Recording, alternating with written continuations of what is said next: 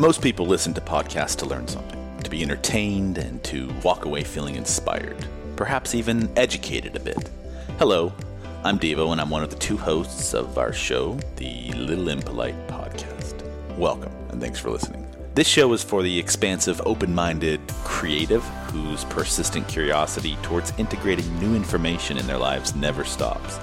Think of it as the Freethinker's Toolkit for anyone that refuses to enroll in the conformity of all of those around them, instead, forging their own paths with fortitude and love. It's that slightly unapologetic conversation with that new friend you just met that sort of wistfully and effortlessly pushes the conversation into spaces that you never expected.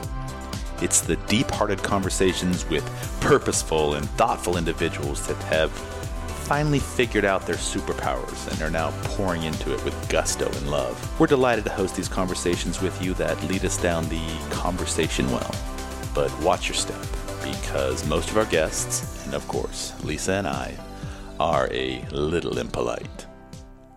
Good morning, Lisa staff. Devo here, Little Impolite Podcast. I'm in Charlotte today. Lisa's in Hilton Head. We're in two different studios. We have a brilliant guest that I've been uh, following for the better. Gabby, we've known her for almost a year now. I was just looking back at the notes when we first encountered or first got connected with her. Um, and we're going to bring her on in a minute and introduce her. But wanted to just quickly talk about the show, what we got going on. Lisa, welcome. How you doing this morning? I'm doing great. It is beautiful here in Hilton Head. And um, we're really excited about today, and we're uh, excited about our little impolite podcast. If anyone is new to this, we thank you for joining us. We used to be mind body business, but now we want to be able to drop in some spicy sentence enhancers, swear a little bit. So we're going to get a little impolite. And Is that what we're about? No, we what are we about? no, we're really the the podcast. The themeology of the show hasn't changed much, much has it? So it's no. you know, in our travels and our uh, daily adventures and social media excursions, we meet and greet some really cool people. And so the whole point of the show is to draw some light around really interesting conversations with people like Gabby, who are doing some fantastic things on the planet to make not only their corner of the world, but the cascade effect of others that um, uh, just generally things better and, and brighter for everyone. Mm-hmm, so, mm-hmm. so, I met Gabby, I, I believe I met her through Instagram, and I, I was trying to jog my notes again over a year ago. I saw some of the stuff she was doing. She's a fellow San Diegan. You're going to love that. So, oh, no, you California people. Mm. Yeah, and so she's got a really cool story, um, and she's using flow state as sort of her vehicle to make a change on the planet. And so we're going to have a conversation with her about what flow state actually is. How can one find flow state? Because you've talked about flow state a bit in our conversations over the last few years, haven't you? Yeah, you know, I, I think it, it's come to light a little bit more. I don't think that we actually realized what it was when we were in that state before, but just with the awakening of a lot of people and talking about these mm-hmm. mindful things it's like oh there's there's actually a name for it and there's uh, theology behind it too. So i'm excited about talking about that. Yeah it, it's in it is interesting. I never really realized it had a name until you know the last five or six years of my life when i started really sort of stepping in or maybe woo here but sort of stepping into the metaphysical aspects of our of our lives. But it's true you know there's that time and the space where whether you're on a photo shoot um, I, I, had multiple sessions like that over the last few over the weekend and multiple sessions I was in where you just sort of kind of caught in like a hypnotic trance, if you will, just being in the space and everything just seems to work. No matter what happens, everything just seems to work in your favor. And um, I never really understood that before. And, and it's interesting that, you know, it does have a name, probably has a bunch of different names, but being able to consciously step into that is what Gabby has learned and she's going to share that with us. Mm-hmm. It's it's interesting that you say that. I got onto a podcast with you and Dan and Gina. Um, gosh, this was probably a year ago too, and I came in late, which you know I do a lot sometimes. And you were already talking about something. I had no idea what you're talking about. You're talking about flow, and I was like, "What?" And they, he asked me a question. I'm like, "I have no idea what you're talking about." Which you know, that's that's me a lot of times in life. But it's interesting when you do get into it. There's a you know we we have the opportunity to work with so many different people and and again i was working over the weekend too and um, sometimes we're we're we have video going of us and you watch it later and you're like i don't even like it's almost sometimes like an out of body experience. You get into what you love doing, and maybe on the way to doing it, you're feeling like anxious or stressed, or there's these things going on. But when you step into it, it really is a flow, isn't it? And you you look at it after, and you're like, who who was that person? I don't even remember doing that. It just it just happens and it just flows. So it's a it's a little bit of magic. Gabby will appreciate this story because um, she's also a soccer player, and my daughter is a soccer player as well as am I, and and you know that. And it's interesting because as a as a parent and a father, you want your kids to always sort of like do their best at everything, right? Uh, without trying to live vicariously through them.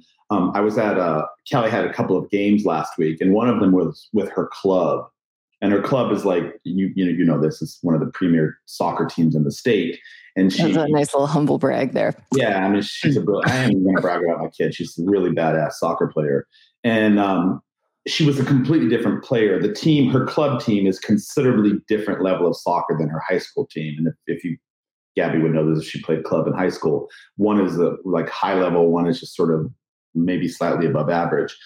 But she was after the game. She was like, "Dad, how come I can never play like that when I play with my high school team?" She's like, "I can never really get comfortable in the space." And it's funny because I said, you know, when you're out there playing with your team, your club team, you've been playing with for years, you know these girls inside and out. Like you've literally been playing with these, most of these girls since she was five years old. So it just sort of comes natural to her to step onto that pitch and just kind of like jump into this flow state, right? But now when she plays high school ball, it's not a very good level of soccer. So there's not a lot of chemistry, and she doesn't really know the girls very well. So they're still basically trying to get to know each other every single game. And so it's sort of an awkward game when she's out there. And I'm like, I never really thought about it in this space, but she's basically kind of it's brand new to her. So I'd be interested to hear what Gabby has to say for sort of a situation like that where she's unfamiliar with the environment, unfamiliar with the team members. How can she kind of find that happy place even when it's a completely different environment? So yeah, you ready to bring her in? Absolutely. So before we do that, I just sort of want to talk a little bit about who she is, just to kind of give her um, some framework for who she is. Um, she's a nomad, um, and, and, we're going to hear a little bit about that. She has traveled all over the, the planet. Um, most recently, I just think I saw her in Europe, but her family basically has a, had a business, sold their belongings, and they bought a an RV or, or some sort of a fifth wheel, and they just started traveling the country. That sort of segued into traveling the world. And she, in her journeys with her family and with herself, she sort of made a parallel between world traveling and just sort of doing her own thing with her family and kind of finding inner peace. And in that process of finding inner peace, she sort of realized, like like we just talked, that this inner peace had this sort of flow capacity to her. So she's taken that paradigm and she's re-engineered it to be a business proposition for herself. And she's doing master classes and all sorts of um, mind body business works. See how I did that mm-hmm. with people to help them find their flow state. So I, I want to hear a little bit about her journey, talk to her a little bit more about what she's doing, and just kind of get some feedback yeah. on how we can. Yeah. I'm really interested. She's she's done so much already in her life, and um, I was just listening to your TED talks. Amazing. Um, I'm interested in you kind of filling yourself back into like normal society after all of your adventures and your mindfulness and being very intentional and thoughtful and coming to these these big big um, life changing thoughts and moments and all of that and then coming back to like a high school setting and how you integrate yourself with that like that must have been so difficult as well right. like talking about things up here and people are talking about well talking about each other behind their backs and gossiping and all of that and you're like eh, how do i how do i elevate you so that we can actually like connect right and i guess like the duality is the only reason you can even kind of sense the contrast. If I maybe if without that, it wouldn't even have been a realization because absolutely that's like the the craziest part of it all. When when we came back, it was like I don't even know how to people anymore. And it was crazy because before that, it was just I was kind of like definitely that person who could chameleonize, like kind of could make anyone sort of like me, uh, that type of person. Um, and then coming back, it was like I don't even know how to do this anymore because it's just I don't even understand why the subjects we talk about matter anymore. So, uh, but at the same time, from uh, whatever seven eight years down the road now that that duality that opposition is the only reason i can even see how there's the the value of all the mindfulness and inner work and the flow state of life itself of like discipline in combination with surrender and all of that. That's so interesting. Even you saying you know i i used to know how to make people like me and that's right. that's society isn't it? How can i make you like me? How can i change what i do change what i say change how i look so that i fit in and then you had said because i was stalking you hard mm-hmm. um, you came back and you had all these great adventures that you wanted to share and things that would would have you know conversational value and they're scrolling on their phones mm-hmm. not not connected at all yeah and there was definitely i think there were so many there's so many uh like psychological reasons for like it took me so many years to understand kind of why i got the reaction i did so there's all these there's co- combinations of everyone acting from their own hurt from their past, their own jealousies, their own issues. And then people have, I talk a lot about in, in my TEDx talk, I talk about this too, how everyone has all these contracts and everyone has contracts, whether or not they realize that they have them, because we have to operate based on our value systems, because we have to have value systems to function in the world. And they become contracts of what we expect out of people. And everyone has all these different contracts for different words. So, what I think, what I thought acceptance and friendship and belonging and kindness looked like, well, one, for one thing, I valued those things. I valued that you should accept, uh, accept someone, uh, whether or not you agree with them. And I valued kindness. And yet, other people, whether they were acting from a supposed same value, they might say that they were acting from acceptance but their contract of acceptance looked totally different than what I found that contract systems look like. And then to top it all off, the, on the very simple level, nobody's taught to create, at least uh, especially at that age in high school, middle school, uh, to have an intrinsic value system. That's just beyond what the, you know, people are so worried about the extrinsic value system of, I've got to go get my worth from my peers. I got to go get it from doing, getting good grades, whatever, being, being liked in uh, that whole arena. It's funny, context is everything, isn't it?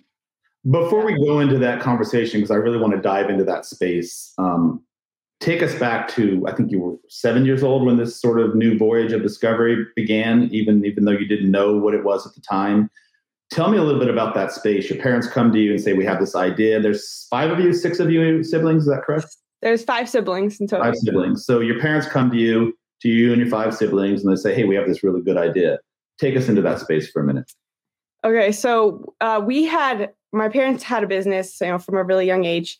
Um, we had always lived in suburbia, like uh, in Chula Vista in San Diego, if you know, if you're familiar with San Diego. And so it was nothing. Which is a completely different place when I was there. Lisa and I were in California two years ago, and we went down to Chula Vista, and I was like, "What happened?" Yeah, it's probably all hipster now or something. Yeah, but it wasn't even. It was just a few like suburban houses that they had excavated all the land and built these complexes of homes and then I came back and it's like this entire community now. That's funny. I haven't been there in a while, but I would I can imagine. Yeah. Um, so we I grew up there. Um, and it was just like created that kind of rat race mentality because it was like a 30 to 45 minute drive to work. And but I, we did grow up homeschooled. All the siblings grew up homeschooled never went to school. Um, so we did have that kind of unconventionalism from the start. But still we had that rat race of like my dad went to work in the morning and then my mom and took us the rest of uh, the kids and I, uh, the kids to work and we would all do gymnastics in the facility and so we we all could tumble before we could walk. we were doing handstands so we could walk. But and so my parents at one point got tired of that. They were like, the commute and then the pay, the the mortgage payment for you know the, the amount that you had to work for the house, and then the quality of life was not anything special. At some point, we we bought an RV and we started camping all the time. And my mom's like, this is great. We should just be by the beach all the time because we'd always go camp by the beach. And then, so we decided to go just uh, sell that house and go rent a house near the beach. And at some point, that that rent only lasted one to two years because the person just wanted their house back that they were renting. And so my parents were like, okay, well, we need to find a new rental. Um, but we have this RV and we're going to go take these two summer trips. These we were going to we planned to do two long summer road trips, um, and we're like, well, we're going to do these two trips anyway. Why not just turn those two trips into one trip? And then we save money, um, not having to rent a house for a couple months, and then we'll go find a new rental. And at the time, I was 14. And so I had one older sibling, a couple, three younger siblings. Um, and so we're like, oh, okay, this is great. Just going to be a few months. And we moved out of the house on April 1st. And to this day, it's running April Fool's joke. Oh, five months. It's actually five years, and then six years, and then seven years, and so on. Um, so it actually did not start with any intention to be a long term thing. But we all, when we moved in, we were like, why go back? It doesn't make any sense. We, we, enjoyed the quality of life. And we did come back to San Diego often because my parents did still have their business there for a couple years. And we would just, um, you know, RV full time within like RV parks long term. But then we never stayed put more than two months in any place. So you're just bouncing around to different states, different. De- was there a destination ever in mind, or are you just getting on the road and going someplace? Um, initially, it was more well, more planned road trips, uh-huh. but we would you know, it was like an itinerary. You know, my my mom was an over planner, so she was she would have the next six months planned with road trips, and yet we in the six months were planned, but we never stayed put longer than a couple days in each place.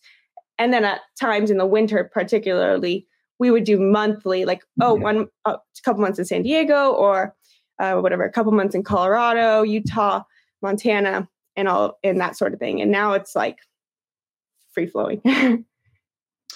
So early in these adventures, was there resistance from you and your siblings? Were you guys kind of like, what the fuck? Or was everybody sort of on board from the get go? Um, from the get go, we were all on board, given that we didn't know it was going to be so long. Um, and even we, I mean, we chose to stay in the RV because we were all coming from a place of mutual agreement. And I think in our heads, we already had that kind of ability to uh, critically decide like I have this option or this option, and we pro con the whole thing. And each of us as individuals could see that well, the pros outweigh the cons, and so yes, we were all pretty enthusiastic to continue to stay in the RV. There's still difficulties. There's always there's a some very unique challenges that are posed by living in an RV, uh, and those never went away. But we got better at working with them. I mean, honestly, those those issues got even more uh, expanded upon as the years went on toward the later years around year four and five it was more of a, an issue but then it taught us a sense of grit and challenge and you know this sense of you know weighing out risk and choosing what it is you really want at the end of it all to decide what what challenges are worth putting up putting up with to get to that desired result lisa remember when we were in tulum and we met that couple on the beach Mm-hmm. Traveling, I think this was their was it their fifth or sixth year they had been traveling. Yeah, but it was just just in a van. Yeah, and they had done something similar to you. They mm-hmm. they had worked in the world and was, they wanted something bigger and better, and so they just dropped everything, sold everything on a dime, got into a van that they outfitted as sort of like a traveling roadie, and then um, they had sort of made their way through the Americas down into Mexico, and we met them in Tulum, and they were just like waking up every morning, surfing, and going back into the van. So a very similar story to yours. Um, I had one interesting before we go on. When I was a kid, I'm one of twelve. Oh, and, oh wow! Yeah, and um, we had never traveled anywhere. I was homeschooled as well, by the way, until sixth grade. And so I, I'm, I'm interested in that conversation around critical thinking as it pertains to homeschooling. And then I want to go into that space with you. But we never took any vacations, no trips, nothing ever. We just didn't have the money to do it. And with 12 kids, it's sort of like a traveling circus anyway. But one day, my dad, my daughter, my sisters, sorry, my sisters played soccer and they had a tournament in Las Vegas. And so my dad rented a big RV and we're going to take our first vacation ever. And so there's, at this point, there were 10 kids. So all 10 of us got into this RV and we drove to Las Vegas. And as we are going through Arizona, and I forget the name of the pass, but it's like the really high pass area. Um, the our this was from Colorado, by the way. The RV broke down and we had to be towed into so we never made it to Vegas, long story short. And we ended up spending the night in a tow truck garage hmm. in an RV because my dad would not spend money for a hotel. So 10 of us slept in an RV in a tow truck eating cold hot dogs until we could get the RV fixed. And we headed back home. We never actually made it to Vegas. that sounds like way too many nights in the in the RV. So when you're telling, when I'm reading your story and your bio, I'm like, all I kept thinking was that road trip we took to Arizona and sleeping in a tow truck yard. so can you explain to me some of the challenges that you're saying that you went through as as as things progressed as you had seven people living in did you say 200 square feet? Yeah. Where most like honestly most people and i, I moved here from canada and um, canada's great but even the us the the amount of bathrooms per person in a house you know like there'll be like six bathrooms in a house and three people living there. Um, uh, I've got neighbors that two people living in a 3500 square foot house. Like it's crazy. And and especially growing up and being adolescent and, and having all that shared space and traveling and all of that what were some of the things that that arose that you found to be the, the most challenging? So on a simplistic level sharing one little four by four bathroom with seven people that we all have to take turns lining up for every night that is a challenge in and of itself however the more uh, the deeper challenge was that so when we went on our travels, you know, we went on our first trip in 2015, loved it, decided to keep going. So then we we wintered pretty much that whole winter. And then my mom bought one way tickets to Europe. We bought one way tickets to Europe and we went and RV'd there. We rented an RV and RV'd there for five, six months. And then we came back. And so the first trip we came back could kind of fit back into the norm. It's like, okay, I can kind of like fit myself into this box still. But then after the second trip to Europe, and you have the add in the culture shock and we had even less money when we did that trip so it was kind of like even more the sense of problem solving and like we find joy in the challenge and in the pursuit and then we come back and it's just totally long gone like i can't we're not even in the same reality as the people especially like in a big city maybe if you were in a small town you know i'm in a small town of montana right now wouldn't have been as shocking but coming back and then it was like okay none of us wanted to stay in san diego except my dad. My dad is a very, uh, I guess you could say, grounded person, but he's also that the type who is like, I really like having my sense of safety and security, and that's that's fair to like have that. But the rest of us were like, we hate it. We want to go. We don't want to live here anymore. We don't even want to live in the RV here anymore. And so we constantly tried to push to have him relocate his job in other places. And so that really became the bigger challenge because really the challenge was where can you find like-minded people where can you find this sense of i shouldn't even say belonging because it's not even what you're chasing you're chasing the sense of where you can be interconnected to the world around you because we come back to san diego and it felt like you're just a fish out of water and so we just wanted to be somewhere where it felt like we could engage in the world in a space of enjoying your life and feeling, you know, a sense of community, a sense of, and then you could have actually a, a career in a job that fulfills you. We come back to San Diego and it wasn't that. So for multiple years between 2017 and 2019, I mean, honestly, to 2022, so 20, that was like three years, three to four years in the middle, it was a challenge of how can I work with the norm? Do I need to work with the norm or can I create my own not bubble? Can I create my own can I create the reality that I'm trying to that I'm trying to live in somewhere else? Is it even possible? Can I support myself with um, my career, with my job? That became really the bigger challenge and to an extent, we have sort of my family has sort of solved that problem. I've sort of solved that problem for myself, and so that was really more just in the center central years. And so, yes, it was like a there's all the there's yeah, living in a small space is hard. We but we didn't really fight with each other. We kind of all got along. The only it was just a little too, and you know whatever. Go go outside. Go complain outside if you're gonna if you're gonna whine.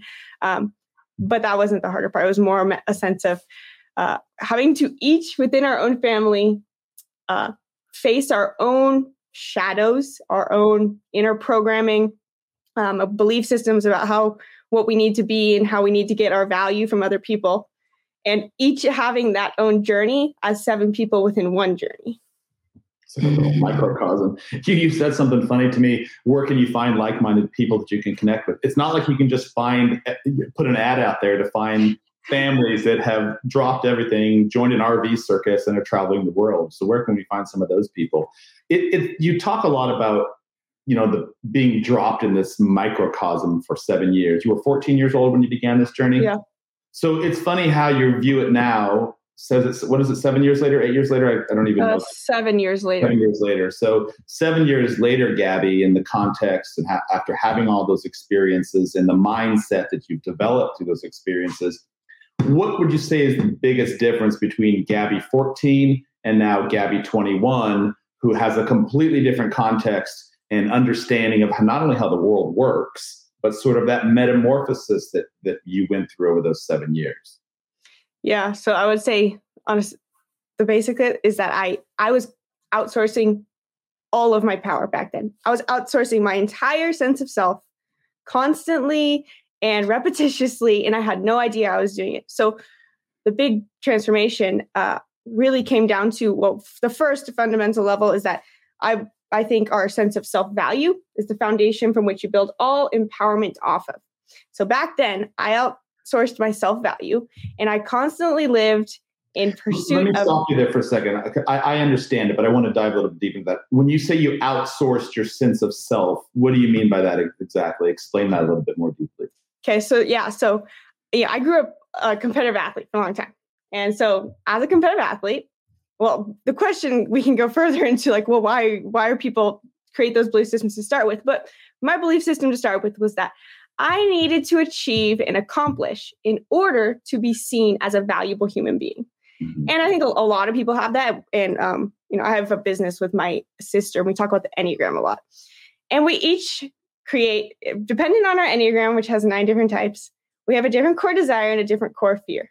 And so there's a lot of people out there who also feel that they need to accomplish and achieve in order to create their sense of worthiness and whatever we can go into the other eight types but on the basic level like i was looking out there to see be seen that i'm a valuable human being so i constantly lived in pursuit of the next accomplishment whether it was through gymnastics competitive gymnastics then it was competitive soccer then it was competitive surfing and then it was through entrepreneurship until i finally through rv living realized wait why am I constantly competing? And because we were in the RV and I never had any cell service or running water and electricity, and I was just in the forest and I was there with my thoughts, I realized I don't even like to compete.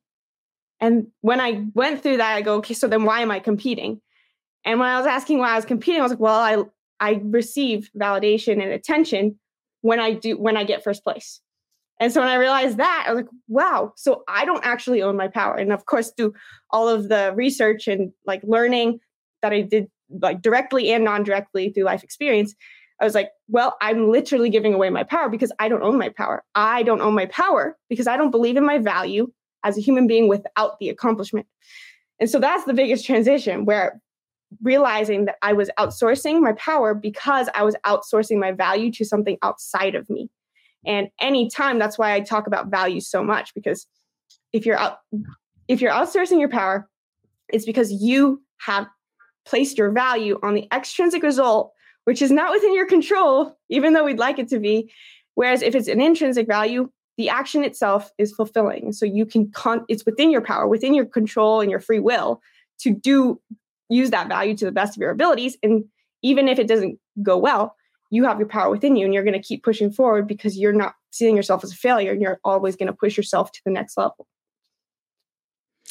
Can you just kind of leading into that even more? So you're talking about your intrinsic value and creating your worth from within. Can you give us a couple of pointers of, of how you would suggest if, if this is kind of clicking for people that they're like, oh, you know what, that's exactly what I do?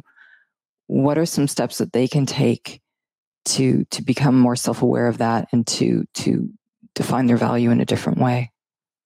Yeah. So uh, I always say that every moment of our life is dictated by a value system. And so if you can go through your day, just a regular day, and just start to, literally take notes of all the things that maybe you do, maybe you start with the bigger things, you know, starting with your career or your significant relationships. Say, okay, well, why did I do that? Or I did this action. These are the most significant actions I took in my day.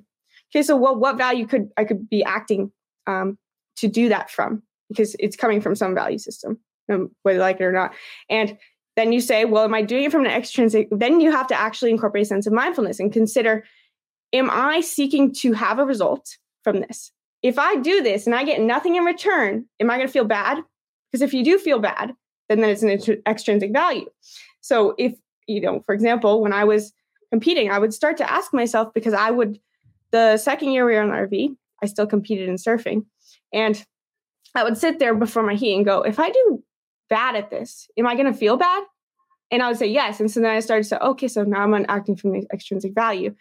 So then you have, once you have the extrinsic value, it's sort of the easy part. The, harder part is being able to identify the actions that you're taking and notice that oh that's an extrinsic value you know for example if you're in a, in a relationship and you're, you're talking to a significant other partner and if you don't get the response you want from that person because it could be coming from I want acceptance or love or whatever belonging from this person.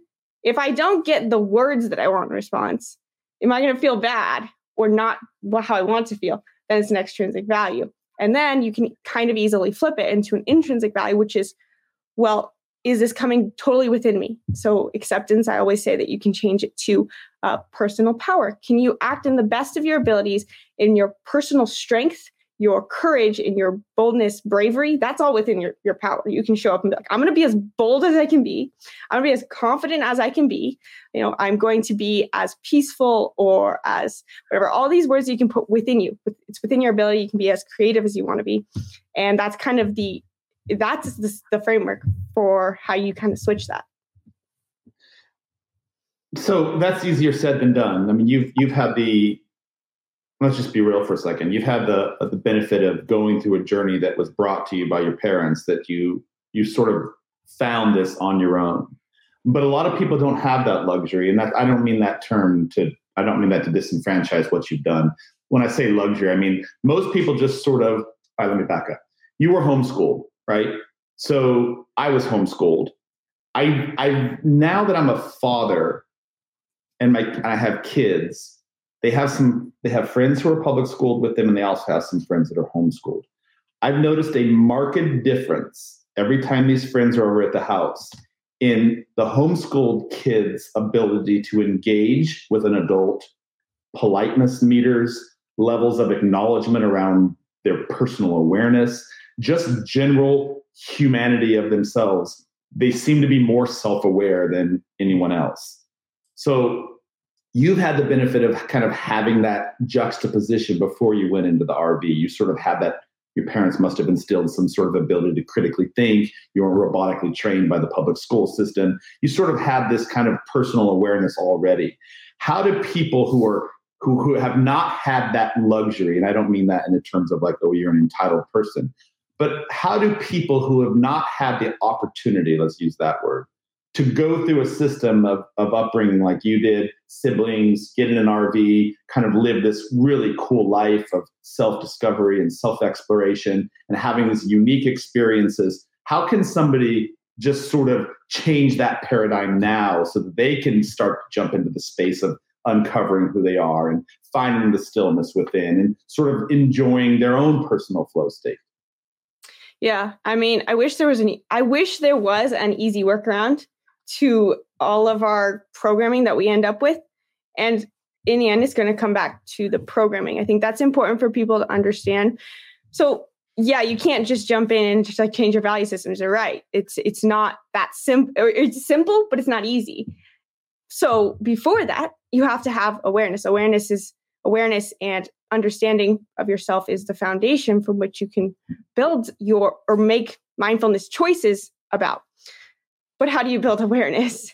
Well, awareness to me comes from complete lack of distraction. It comes from actually, and this will kind of tie into flow state later, we have five brain waves that we operate in. And we have uh, our deepest sleep, which is delta. Then we have theta, which is when we're kind of coming out of sleep, we're in this dream state. And then we'll fall back to sleep, we go into theta. Then we have alpha. And alpha is this state we're in where we're in creativity and you know if you're if you're writing or if you're reading a well sometimes if you're re- if you're reading like an easy book or if you're going on a run or doing yoga and maybe the run is relaxing for you or you're doing yoga then you have beta and beta is where we're productive. But beta is inherently our stress state. And then we have gamma. And then gamma is where we have flow state, which we'll hopefully talk about later. But the problem is that to actually build awareness, it's all about getting out of beta. But the problem is that we are chemically addicted to stress. We're chemically addicted to being in our beta state.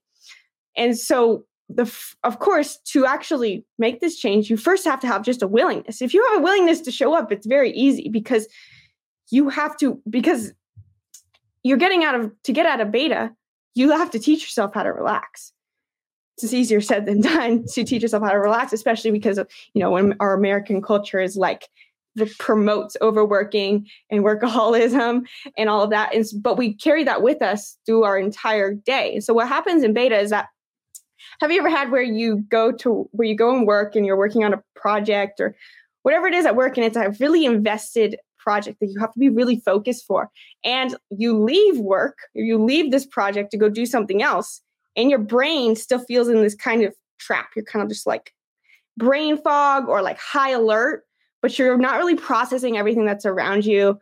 It's kind of that mode where you get into where maybe you're driving and you're like what are you getting into an accident? Or like you're like oh shoot i was totally how did i miss that? sort of thing. That's the mode where where you can kind of tell that that's the overuse of beta the uh, beta addiction the stress addiction because we've got this so we have this negativity bias that makes it so we latch onto negative memories and we keep ourselves in beta. So it's kind of this perpetual cycle. We we go to we're told that we got to be we have to be successful because we outsourced our values in the first place from a young age. So we outsourced our values so we got to be successful in work. So we go to work and we're in beta because that's how you get things done. It's an important brainwave but we overuse it. And so we overuse it because when we're not working we go and scroll on social media and we're focused on the material reality and the to-do lists and all the things in this physical world that we can see and touch. And we're worried about ah oh, shoot i got to do laundry when i get home so we're stuck in beta still. And then when we actually try to sit down and relax, we have this negativity bias that kicks in. And that negativity bias uh, that uh, hold latches on to negative memories over positive ones starts to oh you have this space of emptiness where you're not focused on something oh let me bring up all those negative things and this might be happy is might be happening on a subconscious level so then the subconscious negativity bias kicks in and then we're back in beta again so the out is when we learn how to actually relax and experience alpha alpha brainwaves. Alpha brainwaves occur when we're not focused on the material reality, but of course, part of the problem is that most people don't know that there's anything if there's anything but the material reality. So I know I'm going on a little bit of a rant here on like why why this why this issue is here, but it starts with a willingness to see what is happening on our neurological level and psychological level realizing that we have all odds against us and we have to try to build awareness anyway. If we can actually see this happening in ourselves, well then you've made made it past the first wall and then you're going to have the field starts to open up and then you can actually start to contemplate values and all. But kind of comes back to the back to that we are addicted to beta. We're addicted to stress. We have to teach ourselves to relax and experience creativity that occurs when we're in the alpha brainwaves and the theta brainwaves and then flow state. All right, without going into all the bio neural network stuff, because that's some advanced stuff that you just dropped. you, I, I want to simplify the conversation for a minute. Okay, so you're 14 years old, you get on an RV, you start traveling the world, it's a completely different paradigm than most people are brought up in. And you talked a lot about we're constantly competing. And you're right, especially in the Western world, everything is a freaking competition. You're taught to get better grades than your peers. You're taught to be a better athlete. You're taught to be a better gymnast. You're taught to be a better um, child to your parents. You're literally in a constant state of competition. And that's not how humans were designed to be. We were designed to be collaborative, cohabitative, symbiotic people who work together with each other to build communities and foster love and kindness. That's great. But in a, and for most people, that just sounds like a bunch of woo woo nonsense. So you're 14 years old, you're on this van with your five other siblings, two parents. What was the feeling getting into this flow state? What was the self awareness? Don't I don't want to talk about bio neurals and alpha waves and beta waves. What was that sort of sense of peace to you? What was it at 14 years old when you realized I'm a little bit different than most people. I'm doing something completely different than most people. And this feels like what to me? So when we first started doing it, I learned to rock climb. And I was rock climbing. I, the first year I rock climbed, I liked rock climbing, but I wasn't that good at it. Second year when we're in Europe, I'm climbing this, it's called a multi pitch. So it's this multi level, you have to take your rope up multiple times on this route in Switzerland. And my mom and I climbed this route. And that was the first time in my life I acknowledged that I was experiencing flow state. And I, mean, I didn't know what was flow state at the time, but what it happened was I was climbing this and kind of that what flow state happens. And I didn't know it was flow state, but you have that warp sense of time. You lose track of who you are and you're just disconnected from the self monitoring. You're disconnected from your, because we have a self monitor going on. That. And our self monitor is keeping track of things that are going on in the external world but that was that was not even happening. It was like shut off in my brain. And when i experienced that i got to the top of that rock and i was like this action in and of itself is fulfilling. This is enough. I so in that self-monitoring state sorry i just i'm going to interrupt because there's a couple of things i really want to get at before we run out of time. You get to the top of the peak you're you're not doing self-monitoring and you sort of were aware at that point in time that what you just accomplished was something almost transcendental to you. Is that a better way to say that? Yeah i mean I, I to the best of my no- knowledge at that age i felt that this was it. And i can't say like what it is but this is the pursuit. This is the what i want to live my life in pursuit of because i have just this feeling that this is right and it's going to lead to something else. This isn't the be all end all but i felt that this was something more than talking to my friend about what he did and what she said. How do I bottle that shit up? I wish you could. Interesting. At least I see you see this. Sorry, I was kind of. No. So, what would you say it is when you're saying this is it?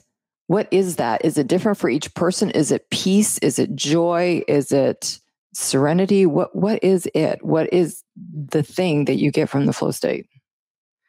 Yeah, I mean, she's like it dependent on person. I feel that it could it can be a very very spiritual experience. However, on the non-spiritual level, I feel that it was it's a perfect combination, the meeting point between like the masculine and the feminine, discipline, surrender, um, of action and creativity. And you have you're in this meeting space, and in that meeting space, you feel, I guess it's a sense of like transcendence, where you're peaceful, but you're also vibrating with this sense of strength and energy feels like it's radiating out of you.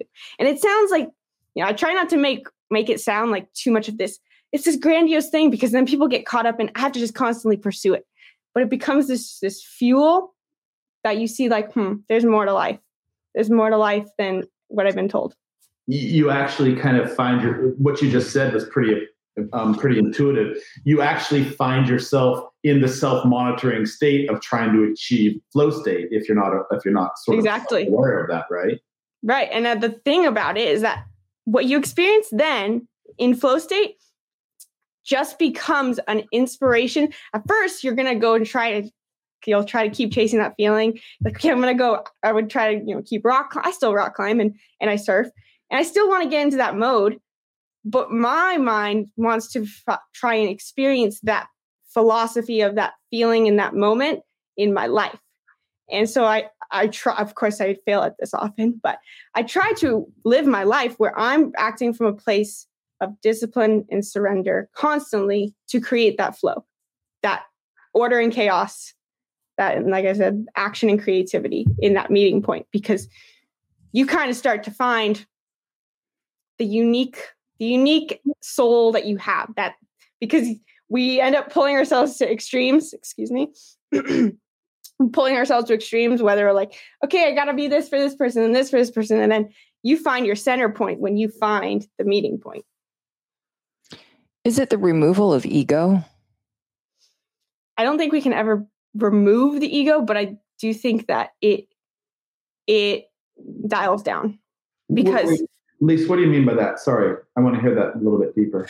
Well, everything that Gabby is saying, like how we want to show up for everyone, too, right? And we want to be competitive and we want to be the best and we feel like we should, we should, we should, we should.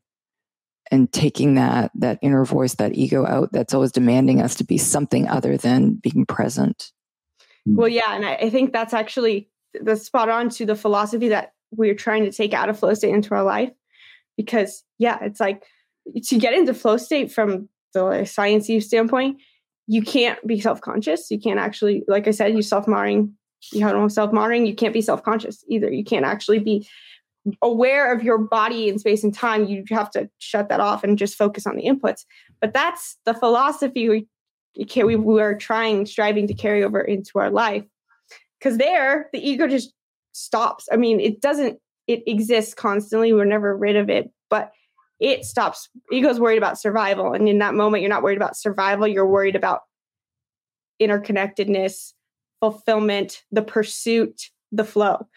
And so yeah, that's the mindset I I strive to teach and coach people into in their lives or you can experience that in your life, but it's much harder to keep an eye on that ego all the times when you don't have the distraction of the inputs of high risk situations such as rock climbing or whatever.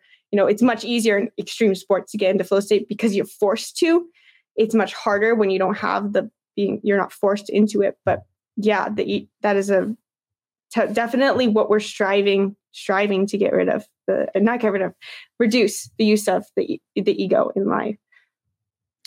I, oh, sorry. Go ahead. No, go ahead.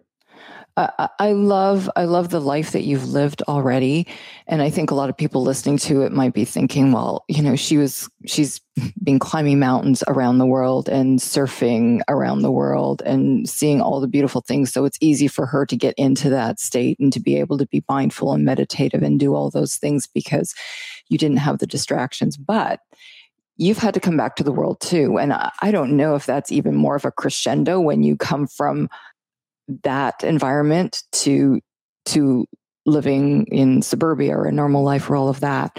So you've obviously been able to tackle that as it's kind of come full fledged and hit you in the face as you're not on a mountain, having that thoughtful, mindful, meditative state. So can you walk us through a few things that you would suggest or explain to people to to be able to tackle that? and to be able to to not be distracted to find those those tools and and that kit that they need to be able to be in the flow state. Yeah. So um, the first step i always tell people to start with is to monitor your state of mind within a day. And you make a list of you know from 7 a.m to 10 p.m on a on a note. And every hour on the hour you check in with your mind with your mind and you ask yourself if you're stressed and people think well i'm not stressed i'm not stressed in my life. But stress is anytime you're not you're out of homeostasis. So are you perfectly balanced right now? Because if you if you're not then you're stressed. So and you start marking your stress stress stress stress stress. No i'm not stressed here. And when you notice then you start to force more time in your life to do nothing. Nothing no no social media. And on a very first step level you make time in your life to do what we consider unproductive and be creative. And creativity can look like a lot of things. It's not just go paint on a canvas. Uh, it can be movement. Like for me, I've always been, I find creativity in movement. Some people find creativity in writing, photography, whatever your art form is, your you get you find your flow state. Not only you improve your ability to get into flow state, but you find your flow state in life when you find your creativity. Your creativity is when you get is you start to unlock that that energy, that centered energy in the middle.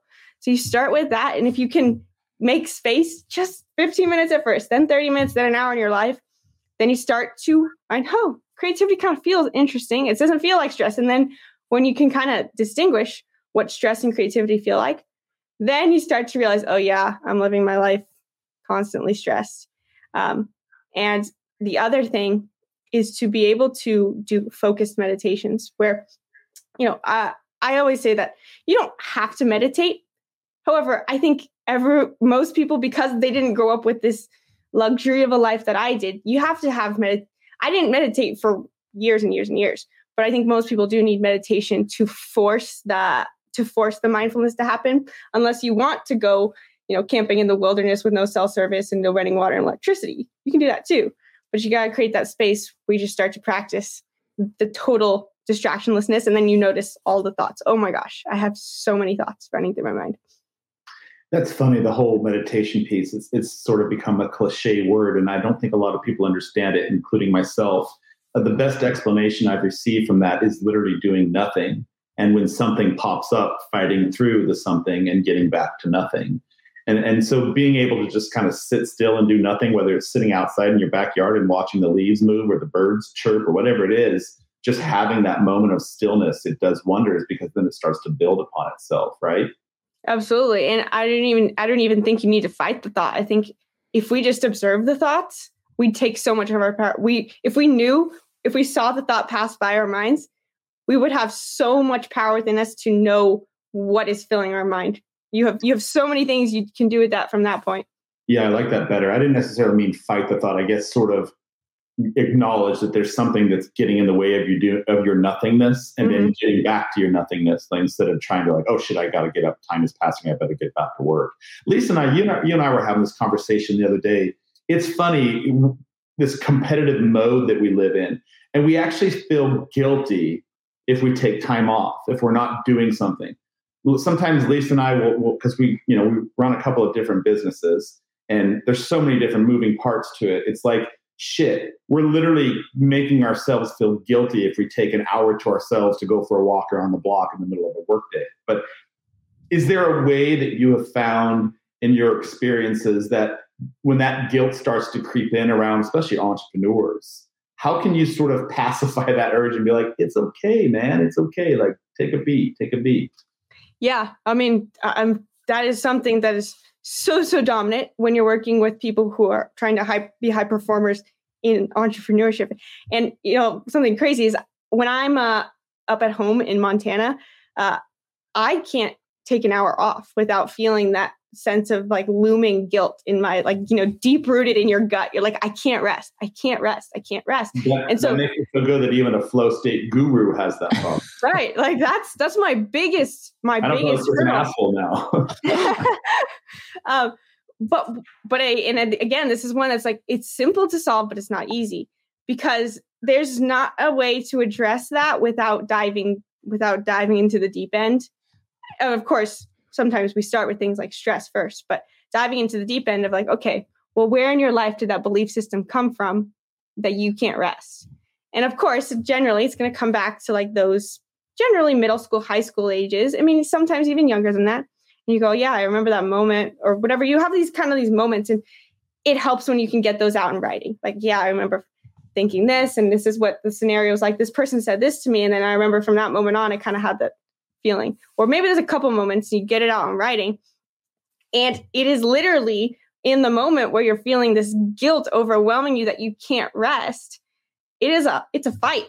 It's a fight with your subconscious. And this is where flow comes in as a philosophical standpoint. Discipline and surrender. Discipline is where you're like, I'm disciplined in my perceptions. I own my thoughts. I this is a Jocko Willink quote that you will you must own everything that you do you're creating those thoughts. You acknowledge that. You go oh wow this is not something happening to me. You take full ownership for the fact that yeah i am actually creating my own suffering right now. You're disciplined about the fact that you you can have the power to change that. And you, the way you change it is surrender the opposite end of flow. And we are so latched on to our thoughts. So when i'm in those moments it feels like it feels like I, I can't fight this. It's just overwhelming me. I go back to work but instead, you go, wait, this is my like primal hard one kicking in right now from like this discipline standpoint. No, like I don't have, I have ownership over myself. And then you surrender. You surrender and you let go of your attachment because you're holding on to those thoughts because the negativity bias is like, yeah, you got to feel negative. But you surrender because you have the power of your human soul and your human spirit to be able to override that primal hard drive to hold on to the negativity and be addicted to your suffering. So discipline and surrender are kind of the the, the solution to overcoming that guilt. And that can really apply to any moment where you're having your your your self-limiting beliefs show up across uh, across athletics or your writing uh, creativity whatever it is. Okay that struck a lot of chords with me when you're saying what you know the root of it. I know the root of it for me is scarcity it's it's it's a big thing whether it's money or business or whatever there's that that gnawing if I don't do this now, like the whole pyramid will fall apart, right? I have to yeah. do it. Absolutely. And I think, you know, I always I was telling my parents that, yeah, you guys are giving me so many gifts, but you've definitely given me a lot of scarcity problems too, because I think that's it. And so many of us, even though the irony is that it's not like we're a third world country where we experience tons of poverty. And for the individual, there may still be that. But for the most part, most Americans are not struggling to like have enough money to survive. And yet at the same time, most of us still have the belief system that we won't have enough money to survive. Mm-hmm. And so it's. Mm-hmm. Lisa, that point you just made is brilliant. I was having a conversation with Bijou. She's part of our mastermind, and I'm doing some work with her on the side of the other day. And she had me go through this exercise around scarcity, and and I had to write down some of the phrases that I heard as a child from my parents, and then just sort of meditate, if you will, on those, but metabolize them. And it is really crazy when you don't stop and have the self awareness to think about that and the context that we were brought up with and the impact that that has on us today as adults, you start to realize that those sort of phrases that we were told as children, you start to live them out as adults. And, and it's crazy. So I'm I'm act, I'm actively now every time like my daughter asked me to buy her this plant yesterday at the store. It's this really beautiful hanging plant, and I'm thinking, shit, that's $59. I'm really going to buy my kid a $59 plant. And I was like, I caught myself as I was saying that, the exact same thing that my mom or my dad would tell me when I was out wanting something. And they would say to me, no, that's $59, honey. We can't afford that.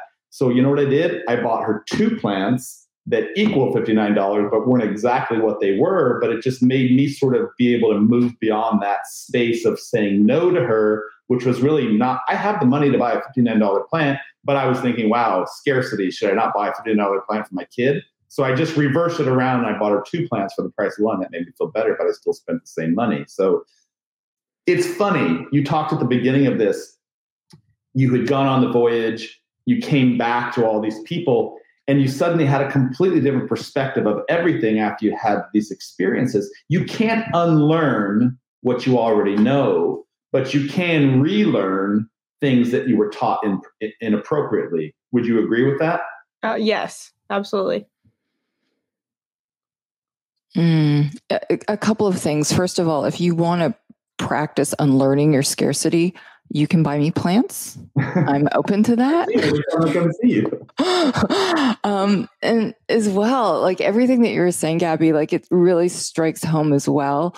The um, lengths that we go to to avoid what we need to do, this inner work and all of that. And I think, you know, you're talking about finding that becoming disconnected with certain things that are, that are, you know, taking our minds in different directions, mainly social media, binge watching TV, all those other things that we use as a um, means to avoid that inner work. And I think I think we all know, and I, have had conversations with Devo too, that he's wanted me to do certain things. And I'm like, I know that if I go down that path, I'm not sure what's going to surface. There's things there and that takes it takes the work and we're we're not afraid of working hard and working doing all those other things but when it comes to doing our own inner work and sitting still and being patient and quiet and reflective and not getting a result like I can I can bang stuff out and work like in my business and see the results. I can visually check those boxes off. Mm-hmm. But what you're talking about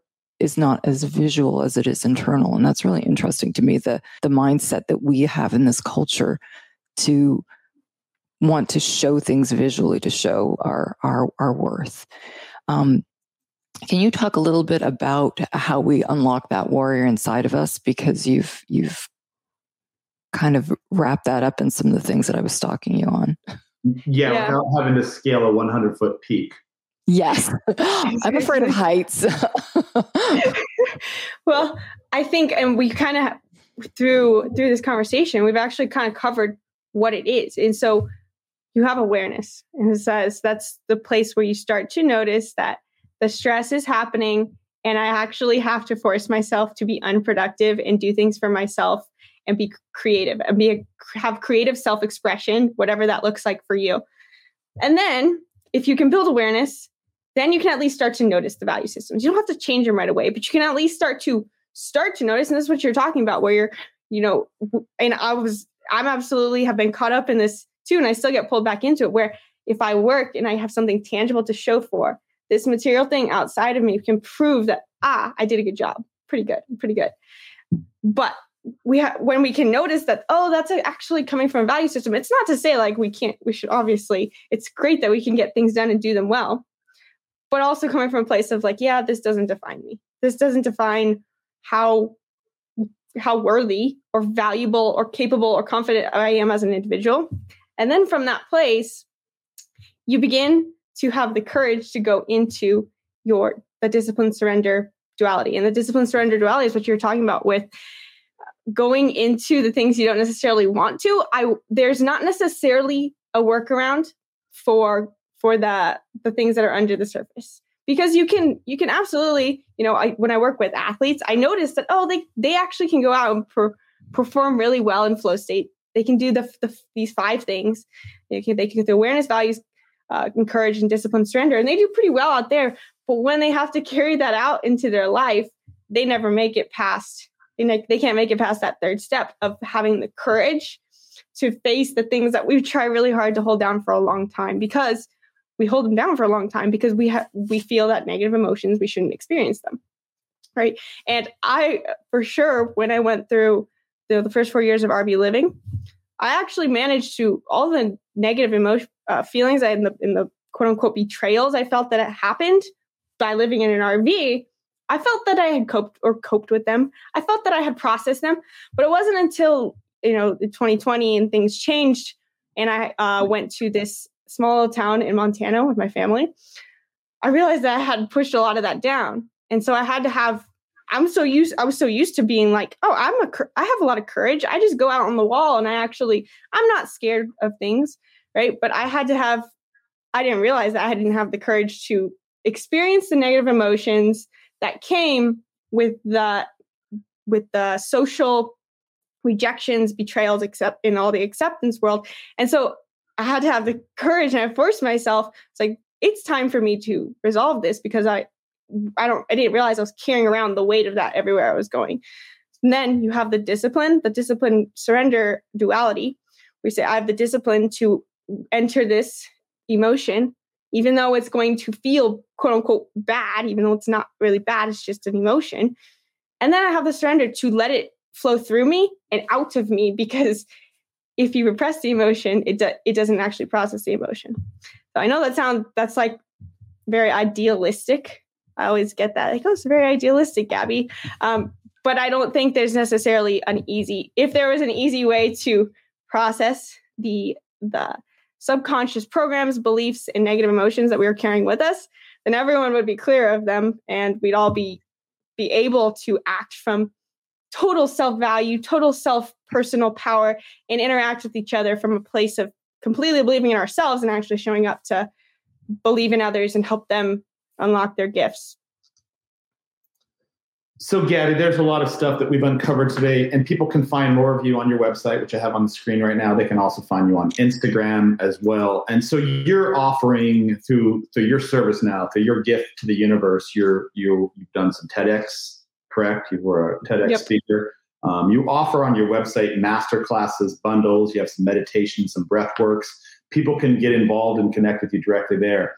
But if people are not able to directly work with you, let's say, for example, I just wanted to sort of start working on my own inner warrior, my own inner flow state. Can you quickly give us three to five things that we could start doing today that will enable us to sort of get into this flow state space? And, and I'm not talking long, drawn out stuff like five tips journal, meditate, take a walk, whatever that might be. What are some three to five things that we could start doing ourselves today? Okay, so one is you keep a WTF journal, words, thoughts, feelings journal. What the fuck journal? Um, and as you go through your day, Notice your triggers. And if you can notice them, write them down because they're going to indicate your self limiting beliefs to you that later on you can decide if you want to start to heal. So the second thing would be to meditate.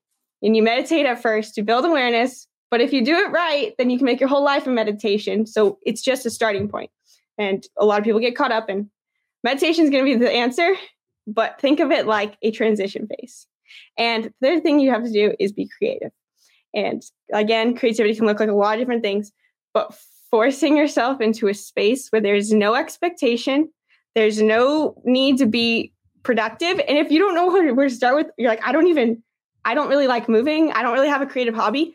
Then you sit, uh, you sit in like an empty room, well, no phone, and you sit there until you find something that feels like creative self-expression. And those three things alone would be are massively impactful if you could do those three things. Massively impactful. You will have so you'll be able to see all of the the thoughts and limitations you have before you and you'll also see all this potential that you have with this creativity. And from there it's like a springboard effect. I love it. If you had the ability to change everything that goes on right now in terms of the world so that people could be happier kinder more disciplined have more surrender all some of the words that you've dropped what would be the, the i'm giving you the, the magic wand of ultimate power. You can do whatever it is that you can change. You can change one thing about the planet, one thing about humanity, one thing about self-awareness, what would be that one thing you would change? This is this is a really hard question. I have to think for a second. Lisa, do you what would you change while Gabi's thinking? Oh no, you can't you can't direct this at me. We're we're, we're ganging up on Gabi right now. okay, magic wand. You get to change one thing. Everyone was how to phrase this right. Everyone was completely 100% embodied and believed in their own self value. And they would just intrinsically know that. They would completely 100% believe that they themselves were enough. Because I think that at the foundation of any conflicts that we end up having like we have this huge spectrum of issues in the world and everyone fights that like obviously a lot of us are like you obviously don't see what's going on and then there are other people who are like whatever they're complaining on their end of the spectrum. We have this huge spectrum of oppositions constantly and at the end i think that if everyone everyone is acting from all of these fears and trying to prove in different ways to prove that they're enough, whether it's coming from a sense of betrayal, whether it's coming from a sense of ego, all of these things, I think in the end, self value. And having that intrinsic ability of no self limiting beliefs about oneself, that would do away with the whole idea of self monitoring that we're always doing potentially. Um, well, if you're self-aware have... and you're and you love everything about yourself, and you don't believe that you have limiting beliefs, the way I understood your self-monitoring is you wouldn't always be checking in: Am I enough? Am I good enough? Am I doing better than that person? Does my does my work look better than this person over here? You just sort of be present and mindful, knowing you're doing whatever you're doing, and it's just it, it's good enough. Yeah, potentially. I'm, I'm, I'm like thinking and potentially the self monitoring would be able to kick in from a place of am i or maybe from the self value standpoint you believe in your value. You might have the limitations anyway but you still have the value you value yourself enough to em- embrace the fact that life is full of limitations and but you value yourself enough to work with them and actually not freeze under the limitations. Mm-hmm. and maybe the self monitoring maybe this is idealistic is coming from a place of well how can i act from this intrinsic value better to show up for others in the best way I can.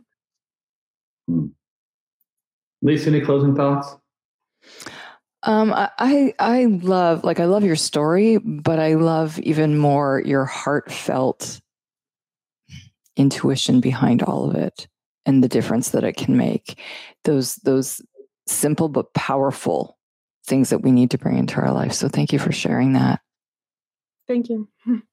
One of the things that I've, I've taken away from this conversation with you is that flow state like everything else in life is different for everyone for different people like my flow state is different than yours and how i find that is probably my own little path and journey but i think um, the message that i walked away with in this conversation with you Um, by the way, I was looking up flow state, and in psychological or, or scientific terms, it's called transient hypofrontality. Did you know that? Say that that is a mouthful. I like flow state. I like flow state better. Okay, makes me feel cooler. I probably read it somewhere. I was like, yeah, I'm not for it. Science is always have to make everything so complex. It's either in Latin or it has like 27 different words. It's like, dude, it's just flow state. Keep it easy. Um, one of the things I've taken away from this is sort of the fact that not only can we live, and I hate this term, but not only are, do we all have the ability to sort of live our own best life, whatever that means to us, but the limiting beliefs that we're caught up in right now are not based upon our story or our context. They're based upon something else that was handed to us and we were told that we had to live up to. And, and if there's anything I love most about what Lisa and I are doing with the podcast and what we're doing with our lives right now, is that we're meeting people like yourself on a daily basis who have stepped outside that limiting belief of that paradigm of you have to be a robot and you have to follow these rules and you have to go to college and you have to work for the corporate world and then you have to retire and you have your white little box and your white little house and you can live happily ever after for the remaining 10 years of your life after you've worked for 60 doing nothing purposeful. So I love the fact that that there are people like you who are doing these sorts of things out there, and I really appreciate the fact that you're sharing that message. If if you had one message to leave, you've transcended to a different flow state, and you're going to leave the planet. The mothership has arrived. What's that one message you'd like to leave to the planet?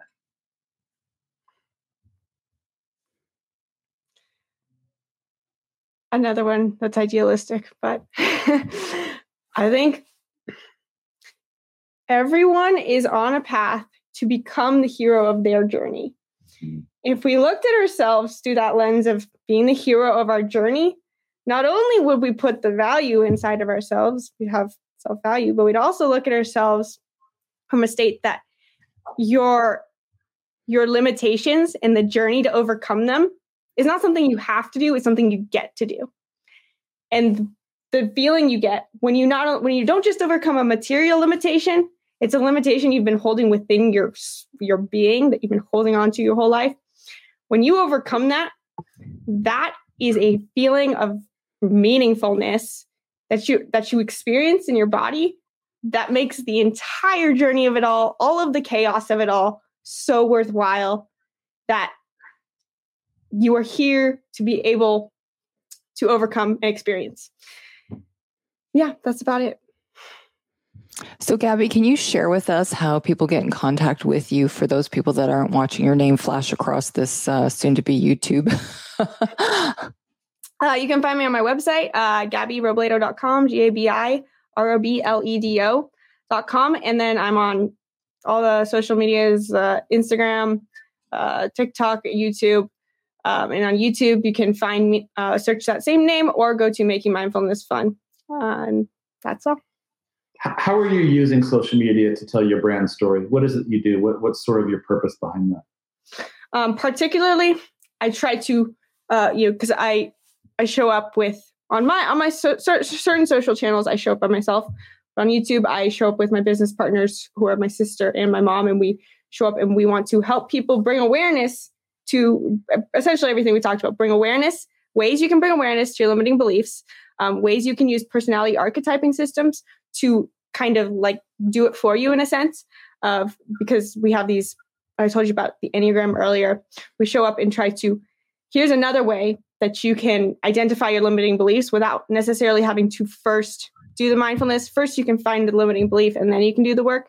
And we try to show up um, and give you strategies tips and ways for you to actually start overcoming those limitations to live an empowered conscious life have you developed some sort of a uh, self help checklist so that we can go through these Enneagrams and understand our own limiting beliefs? And then we could turn around and work with you on those based upon our, our assessment?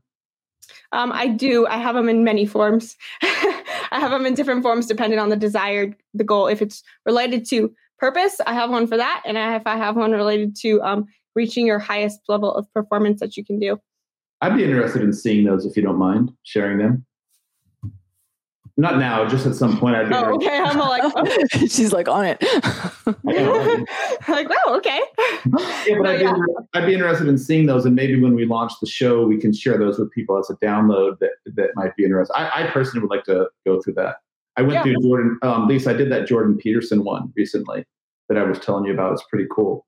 Um, anyhow, all right, Lisa, any closing thoughts again? Any final thoughts? so many closing thoughts. Um, I just really appreciate you spending the time with us, Gabi, and sharing those tips and tricks, the mindfulness to help us to to discover that we are enough and we can be even better when we kind of introspectively get into our own flow state, whatever that flow state may be, and not do it in a competitive way. Honestly, mine again is Mhm. different than yours, and it's different than yours. Mine's obviously better, but hey. Nice. Exactly. Okay, did that. Gabi, I appreciate seeing your you time. Thank you. Yeah, thanks for having me on. It was great talking to you guys. I love your open mindedness. I love what you guys are doing with your podcast, interviewing people from a, a critical thinking sort of standpoint, um, and really diving into the questions that aren't just on the surface level. I uh, really enjoyed talking with you guys. Yeah. Thank you. well. Thank you. I, I was trying to figure out how we found you. Do you remember how we found you? I think it was your daughter. Was it my daughter who turned me? on? Yes. Yes. I don't know. I think I think I was research. I was like seeking, looking in for podcasts related to like mind, like my. That's why I found you guys mind body business, like mind body spirit sort of stuff. And I think I found your podcast and reached out. I, I, are you oh. sure about that? I think Lisa's was like- right. I think my daughter follows you and I think- you. Yeah. So oh, it's like the universe colliding on all. it's like a Oh, simultaneous thing. I love that.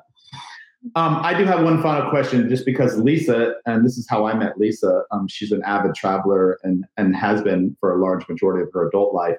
I had not tra- done much traveling, and then when I met Lisa, we started kind of going off on our own personal quests of, of visiting all over the world. What has been your favorite place that you've traveled so far? um, either either Alaska or the Alps, one or the other. Wow. We flew over the Alps. Remember that? Yeah. So we can basically say we've been there. Yeah. All right, that was my last question. I promise. Thank you for your time. It was really, uh, really good meeting you and chatting with you, and I'm glad we had the opportunity to do this. Yeah, it was great meeting you guys too. Thanks again. Enjoy the rest of your day. Yeah, you too. The, the lighting, fabulous. I now. know. See, the sun does come up. It was funny you said that, Lise, because at about we were about 36 minutes in. I looked at the clock, and suddenly I started seeing a cast of light move up your face, and I was like, oh, "She right." That's funny because I was going to do that, but you guys were in the middle of a deep conversation. All right, thank you, Gabi. Have a fantastic. Right, day. Have a good day, guys. So, Lee, we're going to stay on and talk a little bit about that, um, right? Yes. And we want to talk about our um Hold on, I just got to make a note of this that the show ends at 116, but I want to segue in.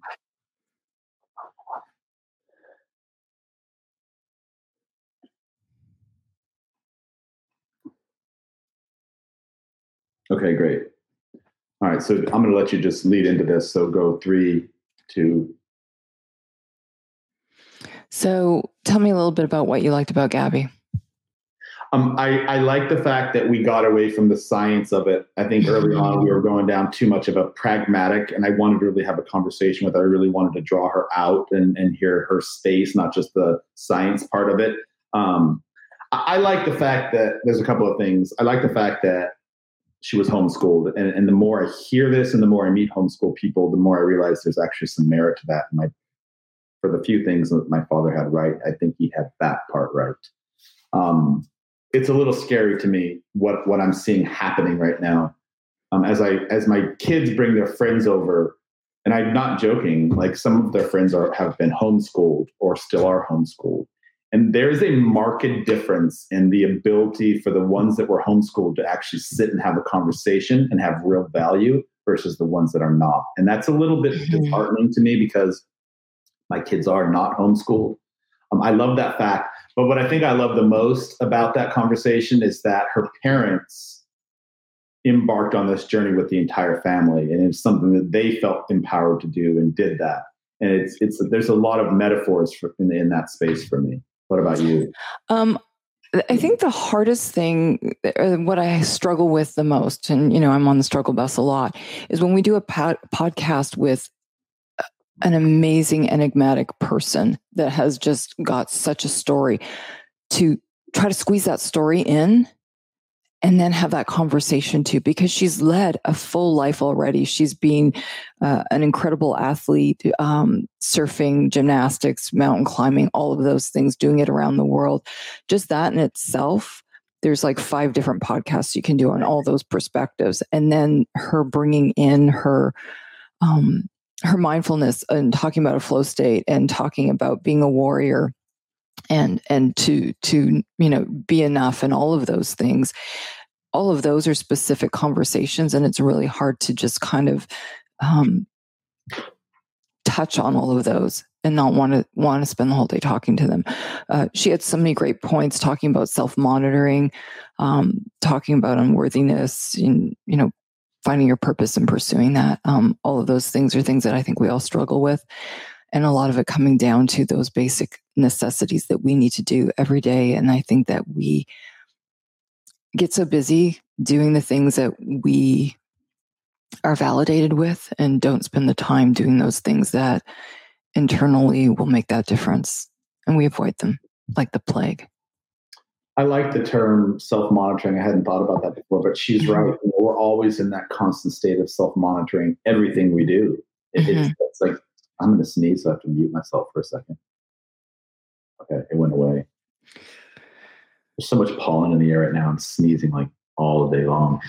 But the self monitoring piece, even just yesterday, I was, I was, I was thinking about, you know, how I'm, I'm buying all these plans and buying these house, I'm trying to buy a house or do all the different things we're trying to do. And I'm like, when is enough enough? And when do you have too much of something? Like, what's that fine line? Mm-hmm. Or when is my house going to be bigger than this person's house? Or like all these different things. And then I, I went the race, that. the human yeah, race. Yeah, and I did that party on Saturday night. It was a uh, the quinceanera, and and easily this family spent thirty, forty thousand dollars on this quinceanera.